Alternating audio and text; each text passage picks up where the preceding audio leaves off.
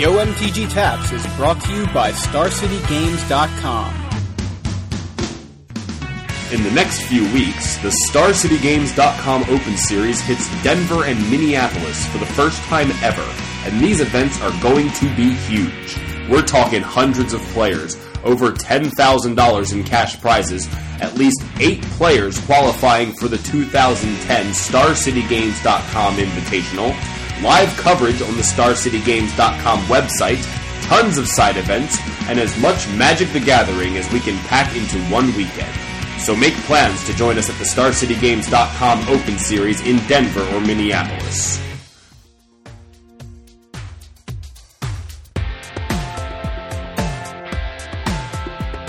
Hey everybody and welcome to episode 34 of Yo MTG Taps. This is Joey Pasco. I'm Big Head Joe. So the first thing I wanted to uh, wanted to talk about is uh, from last week's episode. Talked a little bit about White Lion Games, and uh, uh, we have, I guess, a little more to to add to that story. So I, I'll let you go ahead, Joe. Okay, so um, White Lion Games, as I said before, um, really upset me with the uh, unprofessional way they handled my order. Um, so after two plus months, they finally overnighted me a money order for fifty dollars, which was around the original amount that they had said they were going to give me for those that they you know that it's told me in my shopping cart they were going to give me Right. before it was reduced to thirty eight dollars, uh, which they couldn't uh, even justify when I asked them about it. Um, They're like, "Well, we have a lot of different reasons for adjusting prices," and I remember seeing those cards, and I don't think they were in that bad a condition. Is what he said. So Oh, whatever. Um, so I got the money. I got a money order for fifty bucks, um, which they overnighted to you. they overnighted to me. It cost like I don't. I didn't. He he said I'm quoting him in the letter that Right. He wrote me a letter too. Tw- uh, Twenty four ninety five is what he said it I think that's them. about. It's roughly that. Yeah, I'm guessing that's about right. I didn't bother looking at the envelope. I don't care how much the shipping cost them. Right. Um, and they also sent me nine packs of bo- nine boosters. They sent me five Rises of the Eldrazi packs and four packs, I think, of Zendikar. Um, I'm not going to get too much further into this story today, but I'm going to post a blog post detailing this whole situation when I want my MTG.com. I just felt like the whole way they handled it was completely unprofessional. Um, I mean, I'm not going to say that I was that I kept my cool throughout the whole situation. I can distinctly say I was screaming at the one guy at one point, but that was after he told me they weren't going to send me a check. Right. So uh, anyway, I'm not like I said. I don't want to. I don't want to sit here and get into it too much because it's going to just make me mad, and I want to have a fun podcast. So um, I'll write a blog post uh, when I'm at home brooding one night, and uh, probably in the next couple days, and post it up before we leave for nationals. Um, So speaking of nationals, nationals. That's nationals is coming up. hell of a transition up top. Yeah, there you go. So uh, Nationals is coming up this weekend. U.S. Nationals, that is. Uh, we're going. We're pumped. As much as I'm excited about going to Nationals this weekend and everything that surrounds it, like just the awesomeness that is Nationals, and, and we've gone. You've gone once to, to Nationals when it was in Baltimore, and I've gone twice when it was in Baltimore. You were in Texas the previous time, but Right. um, and as exciting as that, as that all is, I have to admit, like the most thing, the thing I'm most excited about is actually meeting Mike Flores in person, because you know it, it's like we talked to him online for months, and he listens to the podcast, and I'm like, cool, we got to get this guy on the podcast, not over the phone with, you know. Oh whatever sort of natural con- disaster was occurring in the In a background. controlled environment where we can control the catastrophes that he's causing. Maybe he just is like a superhero. Like maybe he's like Magneto, and he like Maybe and doesn't realize it. And walks down the behind him, street, like, and it's just like all the metal in the world is like following him and like crashing into stuff, and like people are screaming and running for their lives. Like my car, like I'm flying in the air. My he's, car. Ma- he's Magneto, but everything's like fifty yards behind him somehow. Like Yeah, just- all, just- all those things, and so he just He's like a combination of like Magneto and Storm somehow, and like he's creating a tornado of metal that just kind of trails him. Well, I, I'm not sure like you know, whether he's Magneto, Storm, some combination. The only thing I am sure of is he's definitely a superhero. We just, you know, Oh, that's a gift. we shouldn't mention that though. Um, Oh yeah, again, another everybody keep it on the down, down low. yeah. Um, Uh, but real like that was Mike being there and the fact that we would actually get to meet him was was kind of the the one of the bigger reasons that I decided to pursue the possibility of visiting uh, Minneapolis for nationals. So I'm really glad we're gonna gonna be there. So so going into this weekend, we have this past weekend was Chinese nationals, Argentinian nationals. The Argentina nationals results, I think you know there's a list of names out there, but no deck lists. So basically, all we know about Argentinian nationals is that the uh, the winner is Bonaza Franco, um, and then on the national team are Gonzalo Fierro, Martin Quiroga, and Gabriel Messina as the alternate. Um, we don't have any deck lists, unfortunately, just just the players' names. But uh, congrats go out to those guys. The other nationals, which I think uh, is arguably more significant, is Chinese nationals, because remember China won the team competition at Worlds last year, um, and they kind of seem to be kind of an up and coming group of players. Um, Didn't we get disqualified from that? yeah, the United States did get disqualified. I think Canada also got disqualified. It was um, Jay Elarar, the, the Canadian national champ last year, won again this year, and he's also the guy that got Canada disqualified. And Gindy was the, the player who was on the U.S. national team and got us disqualified. So um, Do you remember why they were disqualified? I don't know why uh, Canada was t- disqualified, but Gindy, remember, was the whole master of the hunt, uh, master That's of the right. master of the wild hunt. The con- Master of the controversy. Hunt is from Legends, Right, and, I, he it's the second time I've done that because the the episode when we were talking about Gindy and Master of the Wild Hunt, I said Master of the Hunt, and you corrected me. So again, uh, this time I at least caught myself, but I did make the mistake again. Uh, Master of the Wild Hunt being like the controversy there at, uh, for the Gindy disqualification, but um, we talked a lot about that on like episode five. So if you're actually interested in hearing that, go back and download that episode. So China, you know, like I said, they won the world's team competition last year, and so this year, uh, they the results of nationals this year is arguably pretty significant going into U.S. Nats because it's going to establish the metagame for U.S. nationals. However, due to a uh, due to like the Gansu mudslide last week in China, it was like it's like killed like a thousand people or over a thousand people. Um, China declared a day of mourning for Sunday, August fifteenth, which was the which was day two of Chinese nationals, so it had to be postponed a day, which means, um, as far as I can understand, like it it was it took place today, Monday, August sixteenth. China is twelve hours ahead of us. So right now, technically, it's Tuesday there. So the results should be available, but at the moment, I'm unable to find them. They're not, um, you know, they're not on Daily MTG. Daily MTG actually does have coverage of China national championships, but the last thing that was posted was day two being delayed. So um, unfortunately, the best we can give you is the uh, the deck lists. We can talk about the deck lists that won the LCQs, which is at least some peek at the metagame in uh, in China, and hopefully, I guess that will give us some idea of the kind of decks that we're going to see at U.S. nationals. And none of these seem to be much of a surprise. Um, looks right now the LCQ winners. We had six red green ramp decks, which are all basically kind of uh, big mana ramp decks going playing like four primeval titans. Some of them out of like Avenger, Zendikar. Some of them don't play Avenger, some do. Uh, one I noticed played Bloodbraid Elf. Most play Siege Gang Commander. Bunch of mana ramp spells. One played Comet Storm. I thought that was interesting.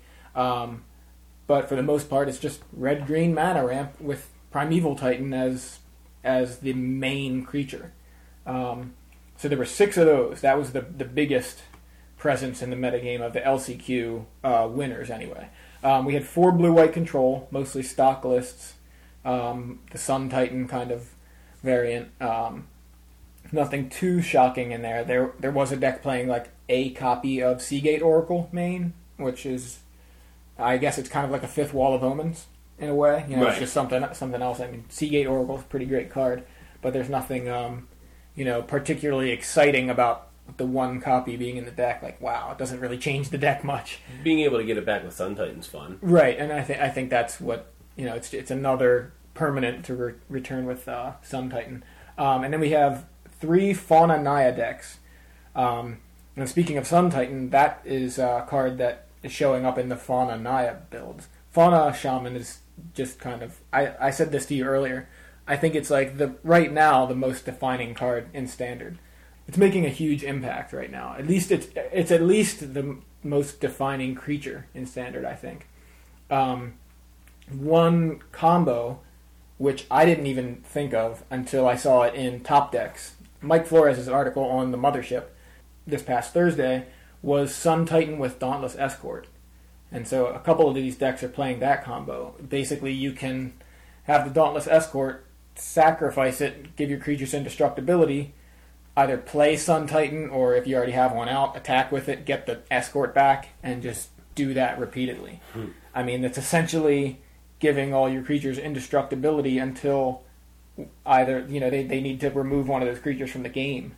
Or, I mean, they can get rid of the, the Sun Titan somehow. You know, if, if they can get rid of the Sun Titan, uh, or, which is obviously the recursion engine, Right. then they're okay. But I mean, the fact that uh, Split second, uh, wipe away the uh, Dauntless yeah, Escort. yeah, split second that'll work. I don't think that's in standard though. You just put it in the deck and just hope nobody notices. Oh, good call, good call. Okay, we'll do that. Um, so, speaking of Fauna Shaman again, we have Fauna Jund was one of the decks that won the LCQ.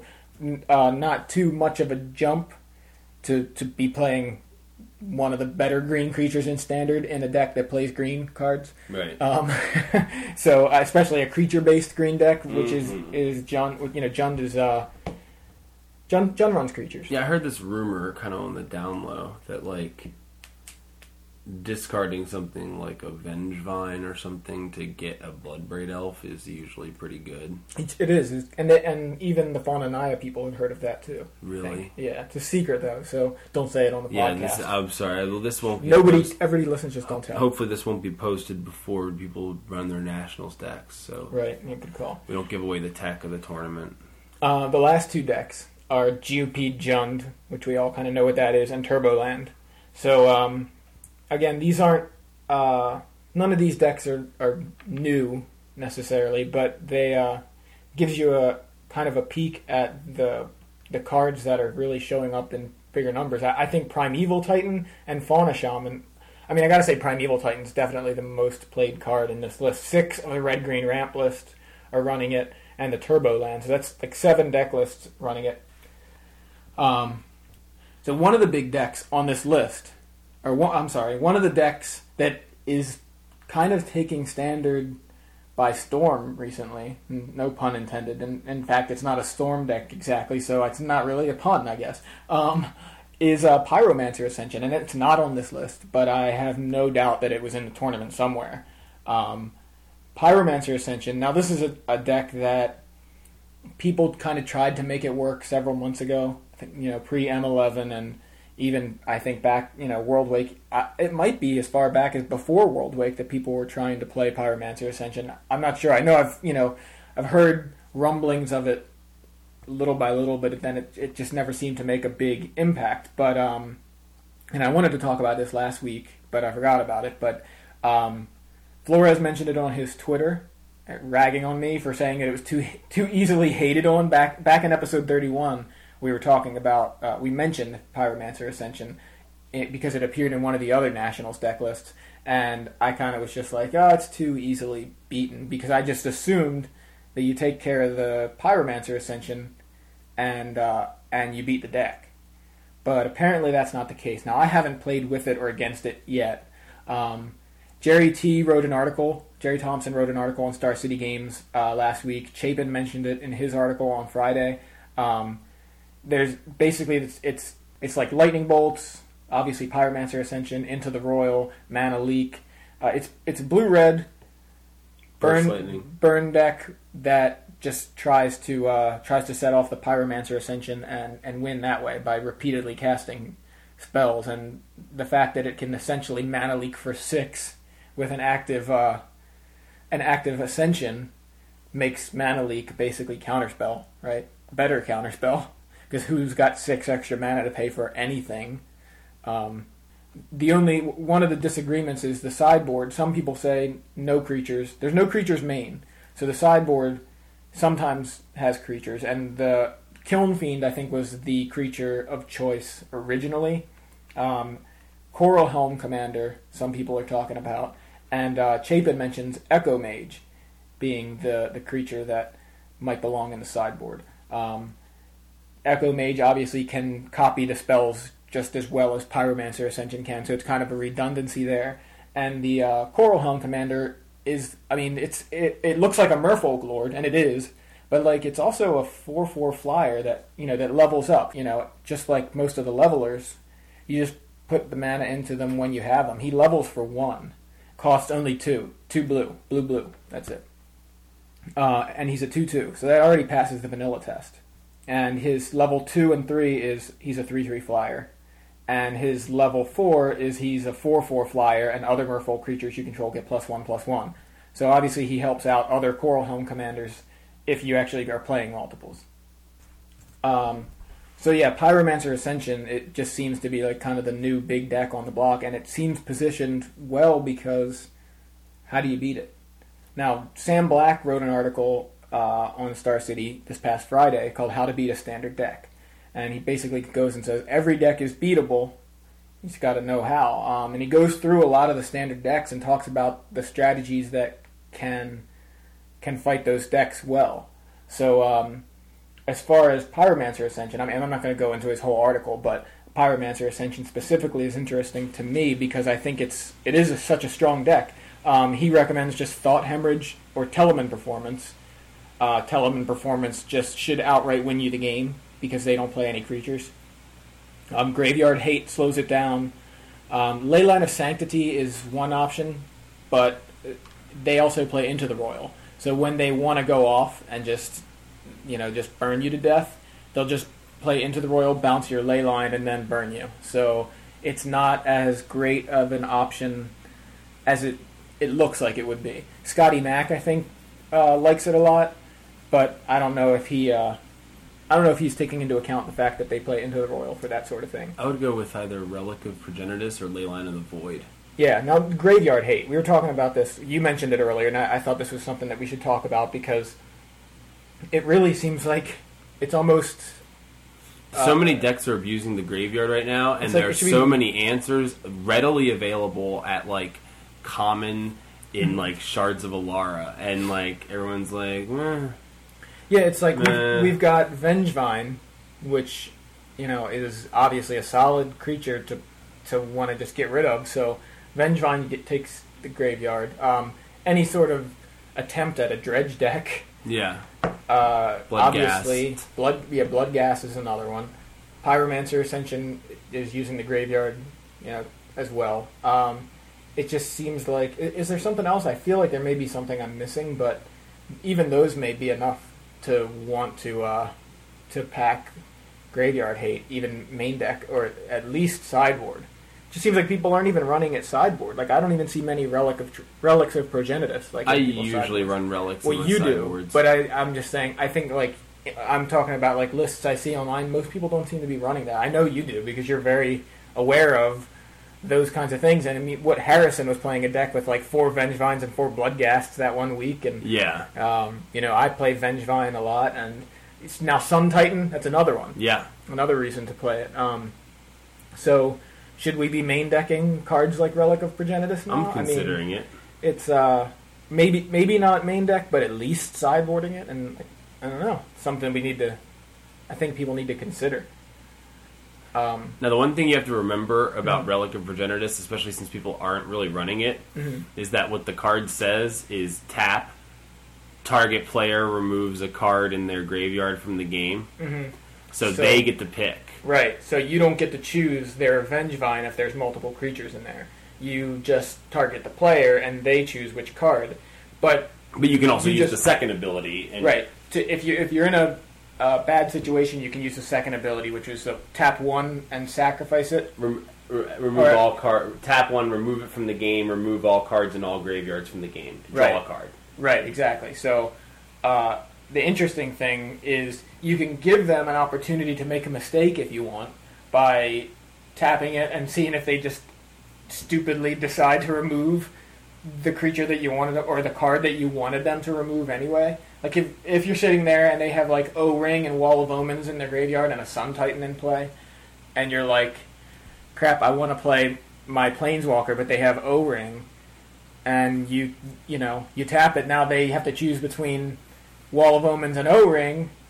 Maybe maybe they're going to choose the O Ring, you know, something like that. But I mean that's I can't. You can't. I, I mean, I'm get. I'm. I'm. I'm, one, I'm asking here. Hmm. Is it against the rules for me to to tap it and go? Oh, remove that O ring from the game. Like, right. Like like I just know, to make a a friendly suggestion. Like, uh, I- and and if they don't know what the card, if they don't understand like Right, you what just the keep, card keep does. telling them what to remove. Just keep telling them what to remove. Oh, remove that O ring. You definitely should remove that yeah, O ring. remove your O ring. Yeah, it's just Oh, I definitely. Oh, I don't want to see that. Like, oh, I don't want to see that Vengevine in your graveyard anymore. yeah, that's an Just- interesting uh, kind of Jedi mind trick, right? I mean, you, you, if you say, "I'm going to tap the relic and use its first ability, targeting you, uh, remove your O ring," you know what I mean? Like you said exactly what you're going to do, and then you said remove your O ring. I, I don't know. Where's the line there? I mean that. It's it's an interesting question. If anyone Oh. knows the answer to that, I'm pretty sure. Oh, yeah, we should definitely hear some feedback. on It this, seems like you could just do that. Right. I mean, I've said things in games, you know, like jokingly, and I think it's very clear that I'm joking when somebody say plays a Jace and bounces my creature, and I'll say, no, no, you don't want to bounce like your creature. You know, like obviously I'm kidding, but Like, uh, yeah, whenever, whenever someone plays a Jace and I have like a nasty creature that I know they're just trying to move, I automatically like go for like my Wall of Omens or like my uh, Right.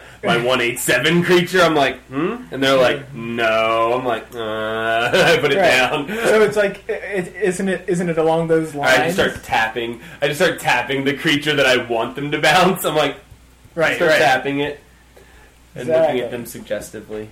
Yeah. So I mean, what's what's the difference here? Is there a difference? I mean, it's right along those same lines. Yeah, So but I think that like it's one of those cards that like some few people actually play. That like you could you definitely, could totally get away with that mind trick yeah. if it's allowed. If It- it's right. something that is kosher to do, you could totally get away with it. Right. What if you just, you know, say, you know, I'm, I'm using relic, relic target, your relic's first ability targeting you, O ring, and then they remove the, O- you know what I mean? What what is it exactly? You know, it's, it seems like it would work. Like it seems like it should be okay. You don't, don't say it would work necessarily because No, someone's gonna go, "Look, jerk! I know how the card works." But uh, Right. Well, in that case, it's the same situation where you're like, you want to bounce my wall of omens. You know, it's like, uh, you know, just yeah, I'm just kidding, something like that. But uh, I don't know. But anyway, as far as relic goes, the other the other thing is you don't have to tap it to use a second ability, which I think is relevant because you can you, you want to kind of use it every turn. Now, if they do something while it's tapped that puts something in the graveyard that you want to remove, you can then pay pay one and remove the relic from the game to just remove all graveyards from the game. it doesn't tap. Right, it doesn't tap. That's what I'm saying. So if there's a situation where the relic is tapped because you used its first ability, you can still use its second ability. Right. It doesn't require tapping it- It's a good card, really. I mean, it costs only one and it goes in every deck. Unfortunately, we're going to lose it in the fall, but hopefully um, we'll see something to maybe to replace it. I don't know. It's an interesting thing. Maybe we'll see Tormod's Crypt again. I don't know. Tormod's Crypt was Dominaria though, not not uh, Mirrodin. not Mirrodin. But uh, on the subject of Scars of Mirrodin, we did find out what Memoricide does. Yeah, It's cranial extraction. it is minus the arcane. Minus the arcane, which is not relevant because if it had arcane right now, that wouldn't be relevant anyway.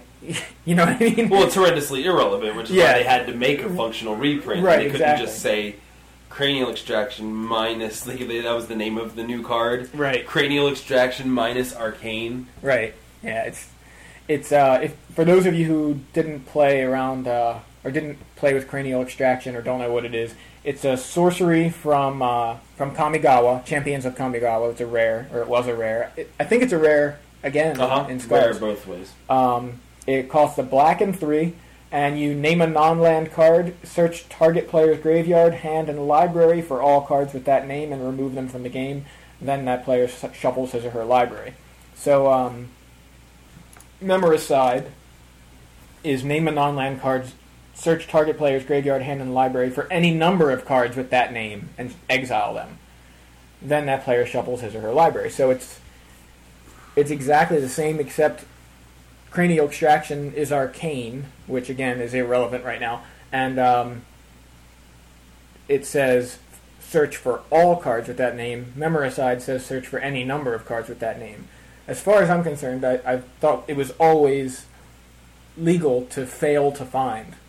Right. And I mean, that, uh, as far as I know, that's still the possible. I mean, that's still the way it is. So, I would think that functionally they they're the same. You could still, I think, play a cranial extraction and just fail to find. I mean, what if you literally didn't see the card? You know what I mean? What if you say you you know they're running four copies of a card that most decks only run three of, and you search through and grab three and get rid of it, and and don't realize that you failed to find the fourth. So I don't think that's necessarily illegal. So I think it essentially is a functional reprint besides the arcane.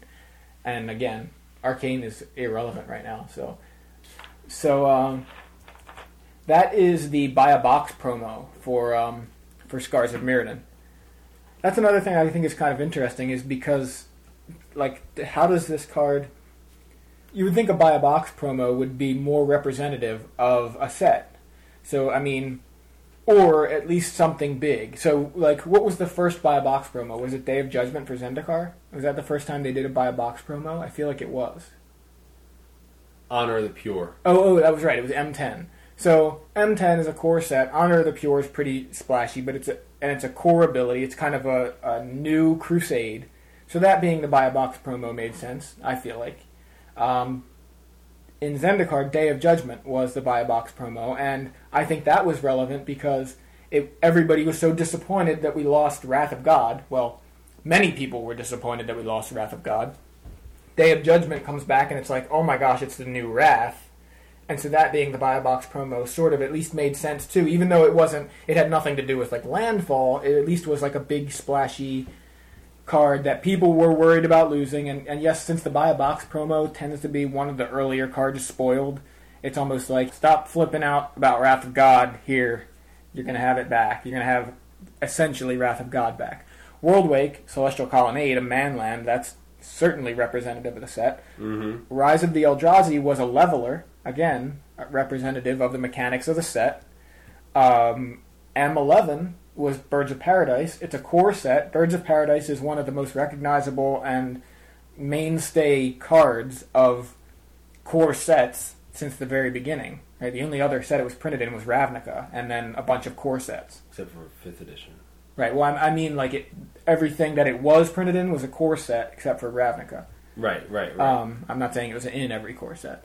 Um, so that still makes sense to me, like being Birds of Paradise.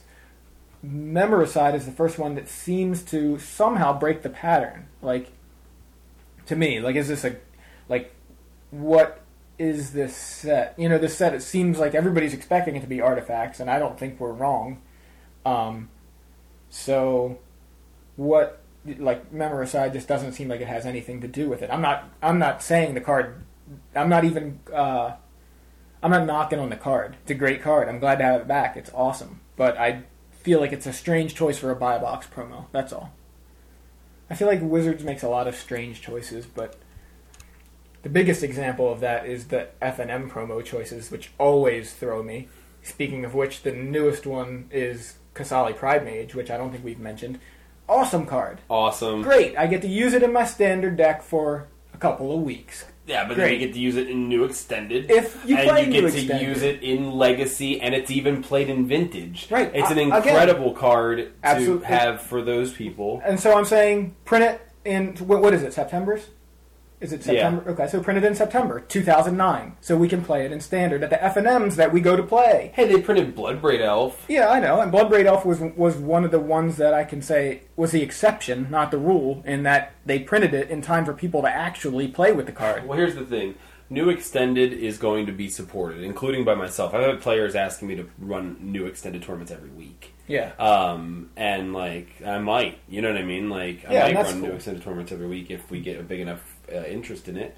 Um, and with um, with an artifact quote artifact block coming up, and working its way into new extended, um, the card is going to be relevant. I'm, yeah, I'm not saying it's not relevant. I'm saying it's not relevant to standard, which is the format of F and M's, right? right, no, it's So true. that's that's my question. I'm, I don't new extended is a new thing, right? This F and M promo thing has been going on for a long time. Well, you and can trade me all of yours. I, am not unhappy with the card. I'm just trying to say, like the way they do things seems strange to me. The timing is what seems strange. I'm going to be trading for those like crazy. Awesome, you can keep doing that. That doesn't make that doesn't justify the timing of it. That's all I'm questioning. So like, it's awesome. I love Qasali Pridemage. I'm not saying there's anything wrong with printing Qasali No, Pride I- Mage I know, I know. as an FNM promo. You keep like derailing me from my argument, which is yeah, print Qasali Pridemage like back when you were printing something from Lorwyn block, you know, last summer, like when it was about to rotate. Like stop giving us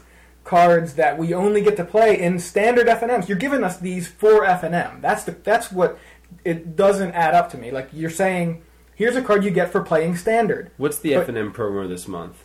Um, I don't even remember. Krosan Grip. Krosan grip. That's another. It's exactly. That's why I don't remember because like it's not even played no, in. It's not, not, even played in extended. It will be until the end of the summer. Mm-hmm. These these are cards for EDH players. They're cards for legacy and vintage players, and, and Right. these people exist at F and M's. And I'm not saying that they don't, but I think I just find the timing strange to me. Like, um, I, I guess what I'm saying is I want these cards that they're printing, but not not at the point where it's like too late. It's it's it's too late. You know, too little, too late, or, or something. They printed Cloudpost a couple months. ago. I agree. crying that's- out loud. Uh, I, I'm saying that's another example of the. Ex- I'm saying Bloodbraid is the exception. You're naming the rules. No, You know, these are weird choices to me. That's all. That's what I'm saying. These why why is Anathemancer being printed now when they could have printed? I mean, Alara Reborn came out last spring. Now I understand Anathemancer wouldn't have come out last summer because they.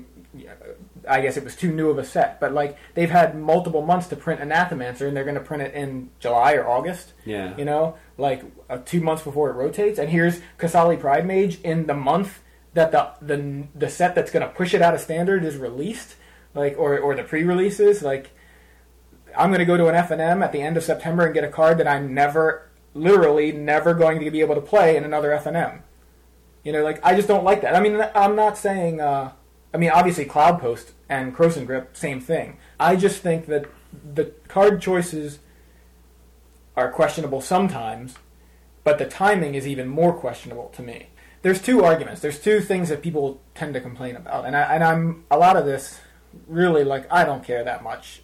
I, I'm arguing this more of a debate because we're talking on a podcast here, and I, you know it's a subject to talk about, and it is something that confuses me. I just find it questionable. I don't really care.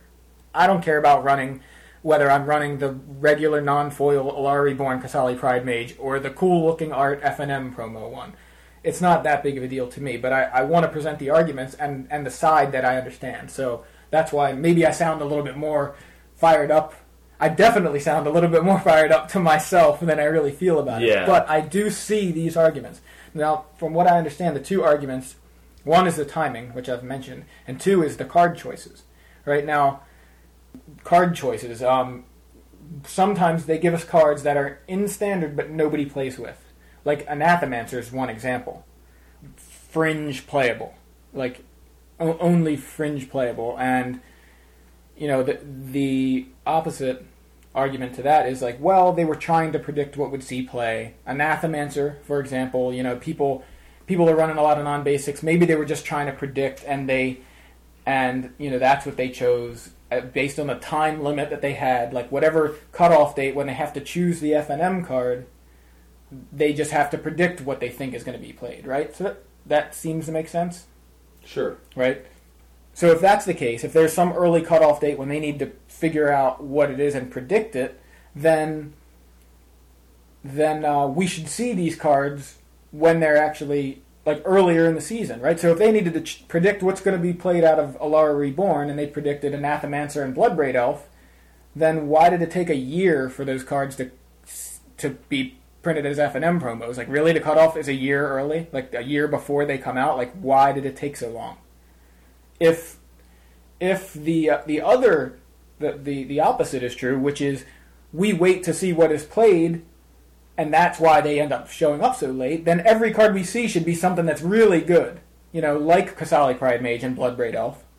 Right? These should be we shouldn't be getting cards that are like who plays this or like very you know nobody really plays with this that much not many people play with it like wh- i don't know the the timeline how long it takes for them to between we decide this is the card and this is when it's available to be able to send out. I don't know what the timeline is but it seems really weird to me that it's like if you're trying to predict and you're you're trying to predict the metagame and you're wrong then the cards should be coming out sooner right? So you predicted wrong. We got you know, something like Skyclaw Thrash in the uh, as the FNM promo for for June 2009 because we were thinking it was such a good card and you know it just didn't see you know we just guessed and it then never ended up seeing play but we you know it came out 2 months after the set right if but if they're waiting if they're saying well the reason Qasali Pridemage and Bloodbraid Elf are so late a year after the set is released is because we wanted to wait and see what was played.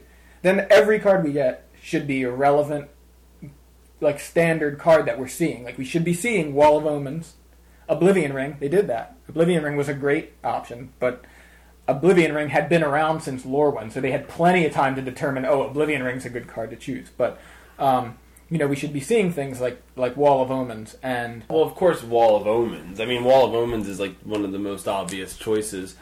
Um, right. I so, but I hope we don't almost- end up with it in September 2011. Well, why? I mean, You like, know, like I want because I want to. If you're going to give it to us to play uh, for standard events as a reward for playing Well, why don't events, you go work for Wizards Okay. and make all the decisions, Okay. and then you can have all the cards you want exactly when you want them. Then you also won't be able to play in any DCI sanctioned events, so it won't matter. I don't really care. I'll play. I'll work at Wizards. I'll. I'll trade. I'd rather work at Wizards than play in DCI sanctioned events too. Right. That's not a problem at all. So- Absolutely not. But anyway, um, here's the way I look at it. They have a pattern. It's a clear pattern. It's a pattern of not giving a crap when something is relevant and standard. Okay, and that's the way that the promos have gone. It seems uh, for a while, and and that's fine. Like they are just printing cards that are iconic for whatever reason to whomever, maybe to R and D. They don't care. They're like, oh, remember when we used to do all this stuff with Anathemancer? Yeah, let's get someone else to make some different art for that boy and put it out again. Yeah, look at that art. He looks like a fat wizard shooting junk out of his staff. Like great, you know. Like there we go. There he is, Anathemancer. Now I got a shiny one to play against you, boy. And uh, Right. I- I- and you're right. I mean, it's. uh, We've talked about this in past episodes too. Like they're free cards. they're free, they're rewards, but it just seems to me that I just want to know the logic behind it. You know, like it just doesn't seem like it follows any sort of logic.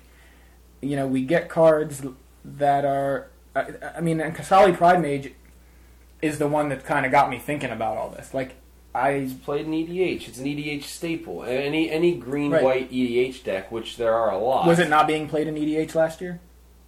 I don't know. I don't I mean, like a year ago I or September 2009. Like, they were busy, they were giving it because because they were busy giving us they were giving those cards out Right. last summer. they were busy giving us Muldrifter just before it rotated, right? right. Like that's what I'm saying. Like, what I'm saying. Why, why can't they give us these cards when we can play them in They standard? do. They give them to you in the sets that they're in because they want you to buy the booster packs to get the cards you need to build your deck. So you're saying that, that they it's just a sales thing, like Sure, everything's kind of a sales no, no, I'm thing. They're a big business. What do you expect them to do? I mean, like they they're not going to go, "Hey, we just put up this set, and our success and our ability to continue making this product that you enjoy rides on how many of these packs you purchase from us. So here's the main card you need for free, and you need to win events to get it. So you're going to spend a month." Not buying any packs, Right, trying to win your play set of those cards. right, that doesn't make any sense. Like the only card worth buying packs for is Muldrifter, so we're just not going to make that an FNM. No, but uncommons are are certainly uh, way like uncommons are a better thing to go fishing for in packs than like rares or mythics. You know, and, and especially uncommons. Uncommons are the things where you're like, oh, I open like four or five packs, I'll probably get one. I only need one more, and then plus I get a couple things I can trade. You know, so like maybe I'll even get a mythic rare. You know, so like Yeah. you buy five packs, you maybe get the uncommon you want, you probably don't. And then they go, oh, I better buy five more packs. Let me get five more packs. But then they're like, oh man, I got a, pro- you know, I got Grave Titan. That's awesome. So they buy five more packs. Oh, there it is. And Wizards got ten packs, and they got the one card, the one uncommon they needed for their deck, and some trade fodder, which may or may not have equaled the amount of money they spent on the packs. So like, whereas they could just, I mean, they could just buy the card for ten cents from the local store, but most people don't want to do that because I don't know why. There's some Yeah. sort of weird like stigma against buying singles for like so many players, especially new players. Yeah. Like Well- three bucks. Oh, I don't want to. Uh, three dollars for a card? That's ridiculous. Can I have ten packs of Zendikar? it's like, um, seriously? What did you open in your packs? Uh, was it Bala Ged Thief? You know, like Predatory Urge and Gigantifoil Gigantiform and Predatory Urge in the same pack. There goes my mono green deck. Like, and that's exactly why, because the new players just need cards, not specific cards necessarily, but just cards, like not as specific. Now it's, I'm generalizing, True, but true. you know, to them it's just like, I play green. I just need green cards. No, no specific green card. Just as long as it's green, I'm gonna read it and I might put it in the deck. That's it. But you make a good point with the F and M stuff that the I think I think that may be one of the best arguments I've heard. It, which is people buy packs for uncommons. You know what I mean? More than any other rarity, I think. You Yeah. know, I, I mean, at least in in reasonable quantities. You know, people buying six cases are not buying them for uncommons. right. Six boxes, they're not buying for them, them for uncommons. They're trying to get the rares. But people buy individual packs or small groups of packs for uncommons.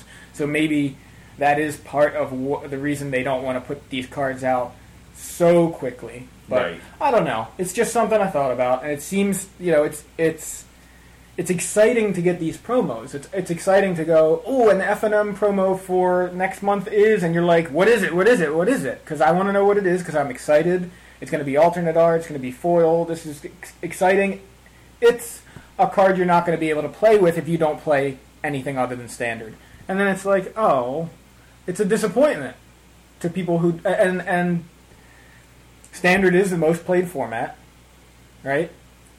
People who uh, who may not play EDH and just play standard, they kind of get, you know, they get the short end of the stick. You know, players that play standard and don't maybe they maybe they only can play every Friday, Friday night. So they only get a chance to play once a week. Friday night Magic. They're only into the game casually, but they don't play EDH because they don't have that opportunity. And they're gonna get a card that it's kind of like what can I do with this? Like, here's my green white deck with, and I managed to get Vengevines and stuff, and and I just top forward F and M, and I can I get this Qasali Pridemage, and oh, it's September today's September twenty fourth. I can't play this in my I can't put this in my deck. Like, you know what I mean? Because I got to take the Qasali Pridemage out of my deck for next F and M. You know, and it's it seems like I think it's great that they give out these promos, but I feel like Cloudpost and Krosan Grip and these kind of things that are not um, that are not standard legal should be promos for, for other events. You know, for maybe other things. Now, where where was Kor Firewalker? He wasn't F and M promo. What was he? He was a gateway promo. A Gateway promo. Okay, so I mean, I don't even know what that's supposed to attract. Gateway seems like new player. The gateway right? promo is like just something that's given out to tournament organizers. Um, they're specifically focused on like the uh, gateway uh, tournament organizers, and as a way to entice players to attend events, so that you can get more players and get to core status, so you can run F and get the F and M promos. So it's kind of uh, it's kind of like an F and M card that you can give away at any time. For tournament. any At- reason. For any reason. Okay. So I feel like that might even be a better place for th- these kind of cards. You know, what? I mean, I don't know. That's just Except for Curse of Wizardry. well, Curse of Wizardry, Wizardry should just never have been a promo. I don't understand that, but anyway, I just think that that if you're going to have an event, if you're going to have a promotional item for FNM, which is a standard tournament, right? Are you allowed to run other formats as FNMs? You're allowed to do standard, booster draft, sealed, and two headed giant sealed and two headed giant standard, I believe. But the only constructed format is standard. Hopefully Right. they'll change that, frankly. And I- they they might, and then and that would kind of nullify a lot of my argument anyway. But part of part of what I'm saying is that it's a standard event. It's Friday Night Magic, and the only constructed constructed format you can play is standard. And so when you get these cards that are supposedly rewards for these for playing in this format, I feel like you should be able to use them at those same events in the future, because obviously you can't use them in the past. It's kind of hard, difficult. I want to, yeah, you know what I mean. I, I want the. If, I- only there if was their a if their FNM promos could time travel, that would also solve the problem. there, if only there was a way to get this laptop up to 88 miles per hour. And on that note, I think we're going to wrap up. Um, because we're just going to have to attempt to get this up to 88 miles per hour, and I just Yeah. don't think we should record that part. Um, so upcoming events, I want to want to mention this weekend is obviously Nationals. Also this weekend is the Star City Games Open Series in Denver. So if you're not making it to Nationals, try to make it to Denver. So that about does it for this episode. Uh, next episode will be coverage live from U.S. Nationals again, live to us, pre-recorded for you guys, but it will be recorded at Nats. Um, and we're going to try to get as many awesome people on the podcast as we can. We've got enough awesome people just staying with us where Right, like it won't so- even be hard to find It, people. it shouldn't be uh, an issue at all. There, there's going to be some awesome people there, so we're gonna uh, we're gonna try to get as many as we can on the episode. So episode 35, don't miss it. Yo MTG Taps is available every Friday on StarCityGames.com. Visit our website, IWantMyMTG.com, for past episodes, t-shirts, free stickers, and more. You can contact us at YoMTGTaps at gmail.com or follow us on Twitter at YoMTGTaps.